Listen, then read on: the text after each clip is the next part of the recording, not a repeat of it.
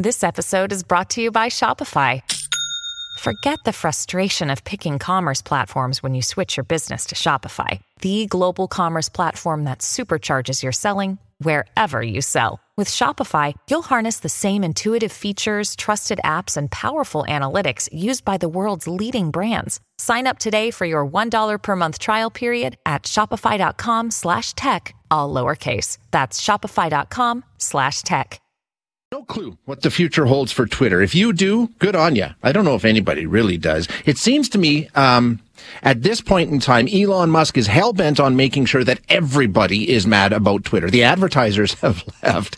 Uh, they have no idea what's going on. So a lot of them have said, whoa, we're going to take a step back here. Uh, a lot of users are bailing. A lot of them. It, it's kind of interesting. They don't know where it's going. And then it was announced yesterday that with this new verification program, uh, you know, if you're not verified, you're going to be sort of stuck into something he likened into your Gmail spam uh, folder. Like you, you'll only be seeing the tweets from people who are paying to be on there. A bunch of people were angry about that. I mean, and, and then staff employees found out this morning that the work from home um, principle that Twitter had put in place permanently. Uh, if you wanted to work from home, that was something you could do. He got rid of that effective immediately, a minimum 40 hours of work per week in the office, no working from home anymore. So, I mean, the list goes on. He fired half the staff too, tried to hire a bunch back, uh, a bunch of the senior people that were still left quit today. It's chaos. It's complete and utter chaos.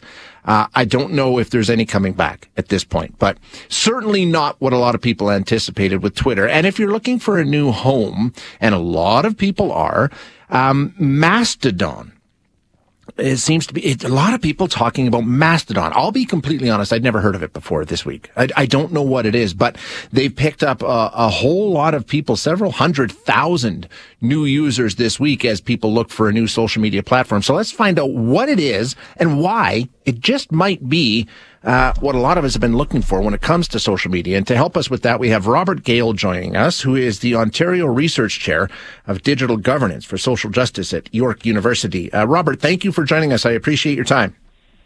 Oh, yeah. Thanks for inviting me on, Jay. Okay, so first of all, I, have never been on Mastodon. Like I say, I, I, don't think I even heard of it prior to this week. So, so what is Mastodon? Is it is it just like Twitter? Is it different? What what, what is Mastodon? Uh, Mastodon is free and open source software that you could take and I could take and we can install on our own computer server and set up our own social media system. And then we can invite our friends to join our server. But the cool thing about Mastodon is our my server, your server could actually connect to each other. Okay. So my friends could connect to yours, and from there you build a very big network uh, that's called the Fediverse. The Fediverse. That's right. Yeah. The Fediverse is a collection of all these different little servers. You know, maybe I'm running one, maybe you're running one, and they can connect to each other. And it's not just Twitter like functionality, but there's other cool stuff happening like PeerTube, which is kind of like a YouTube replacement, and, and PixelFed, which is kind of like Instagram. And all those things can talk to each other. So it's a little bit like if you could send out a tweet and have somebody on Facebook see your tweet. It's a lot oh. like that. Okay, so it's not it's not a singular platform like we think of Facebook or Twitter or Instagram. It's sort of an amalgamation of all of them, and you can link up with who you want to link up with. Exactly, yeah, and that that obviously can be a bit of a barrier for entry because we're so used to going to you know Twitter.com and signing up yeah, a central yeah. place. And then we're and sort that, of that that can be confusing. Go ahead. And then we're sort of at the mercy of these massive, giant social media platforms. It sounds like these ones give the users a little more control. Yeah, the way I like to think about it, I think I think of it as a lot more democratic because I'm on a relatively small server and I know the administrator. If I have a problem, I can go right to that person and say, "Here's what's going on." Imagine you can't do that on Twitter. No, you can't do that on Facebook. Um, I think part of the, the, the worry here is when you get into a situation like that, and and we, I mean, it's not to say that Facebook and Twitter are the only ones, but it seems like when there's spin-offs, when there's we don't like Facebook and Twitter, and we're going to start something different, they often end up being really awful. Like the worst of Twitter ends up on there. I'm thinking yeah. about like you know this like Parler or Gab or Truth Social or whatever. Does that happen with with Mastodon? Do they become the home for the people that can't stay on Twitter because people kick them off? Well, yeah, that's that's the struggle happening right now. So each server sets up their own codes of conduct, and the culture on Mastodon is have a code of conduct that includes things like no fascism, no transphobia, no racism, and from there people connect to each other through that technical level, but also socially, right? If if you're running a server and I don't agree with your politics, I don't have to connect to your server. But what we're mm-hmm. seeing is this emergence of very progressive servers linking up to to each other. But the point you're making is that there's no technical barrier for some pretty awful sites to be set up to. And in fact, that has happened. What happens with something like, say, Gab, which is a, a very fascist social media site, though, is that was marginalized by the rest of the Fediverse because of its politics. I see. Okay, so you have to actively seek it out then, which I guess is, is, is sort of a barrier in its own way. Yeah, yeah. Gab was initially trying to create this federation of right wing sites, and they failed because the rest of the Fediverse, the rest of the Mastodon servers and ActivityPub and all these folks basically used the tools to block them, and those tools are built into the software. Gotcha. Okay. Um, what about the fact that we know we're sort of at the mercy of the platform in a lot of cases? Maybe not Twitter quite as much, but to an extent, but certainly with Facebook and things like that. It's the algorithm. They're, they're, they're making us see what they want us to see. We're being manipulated when we're on these platforms. Does the same thing happen on Mastodon or is it a little less? It does not happen. Uh, the, there's no algorithm shaping what you see. You shape what you see by following people. The downside for anybody considering signing up right now, if they hear me talking, is that when you first join, you see nothing.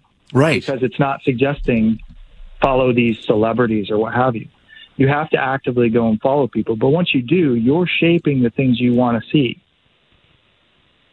how do you know what like I, I, mean that part of the great as awful as twitter might be in a lot of ways it's also fantastic in terms of there's a million different news agencies that i follow there's mm-hmm. sports people that i mean how do you know what to seek out on mastodon if it if it's if it's federations or if it's groups of people rather than just oh i'd like to follow global news well, you can search for things. There are search features, and I follow a variety of news sources. Okay, and increasingly, okay. journalists are joining. There are yeah. uh, journalist centric uh, servers being set up right now. And that's really, you know, in the past couple of weeks, it really feels like a, a sea change on Mastodon right now. Oh, no question about it. What does that mean for the future of Mastodon, do you think? It, because it's become such a prominent talking point right now, and as you say, a lot of people flocking to it, can it maintain that sort of different model that it has? I mean, some point when it gets big, uh, there's money involved. Do you think it can maintain sort of this, as you say, democratic grassroots approach it has? It can, but there's a lot. There are a lot of obstacles and dangers down the road. Um, most of the servers, the administrators want to keep their servers small, and that's because moderation is much better at a smaller scale. One of the problems we have with Twitter and Facebook and Instagram is that they're trying to moderate at a global, massive, you know, millions and billions level and that just not, does not work. Moderation doesn't scale. So a lot of the Mastodon and other Fediverse servers are trying to stay small. That said, this pa- these past couple weeks with people trying to leave Twitter in such large numbers, there's a lot of pressure on the whole network. Some of the servers have even said we're not going to sign up new members. And I can imagine a situation where some company comes in and says, okay, we'll set up a very large Mastodon server. Everyone come to us and then they gain a lot of power in the network. That could happen. It's happened with email if you think about the power of something like Gmail or Microsoft Outlook. Okay. And do you anticipate that more and more people will continue to flock to Mastodon? It certainly seems like it. You know, every day I think it's going to taper off, and then I hear news like what you just started out with with the yeah, beginning of the segment. People resigning. more chaotic. Um, and I've seen these waves come and go, but this is most definitely the biggest wave. And right now, I, I don't know when it's going to end. It will ebb at some point. We'll kind of move on, but uh, I think Mastodon will keep growing and chugging along. All right. It'll be interesting to see. Thanks very much, Robert. I really appreciate you giving us some insight as to what it's all about. Hi, it's Shauna, and I might be a bad parent because my kids think french fries are vegetables. Hey, it's Ryan, and I might be a bad parent because I went out for wings when my wife was in the hospital after giving birth. Johnny here. I might be a bad parent because in my house, the tooth fairy gives pocket change. But we're not alone. Len emailed us and said his six year old daughter's Tarzan moment going from love seat to lazy boy by curtains made him more proud than any dance recital. and Andy left his two year old at the rink. All right, guys, I'm sure we're not alone. Like Andy's kid. For stories and confessions like this, make sure you check out our podcast. It's called Bad Parents, and it's available wherever you get your podcasts. I left a glove at the rink.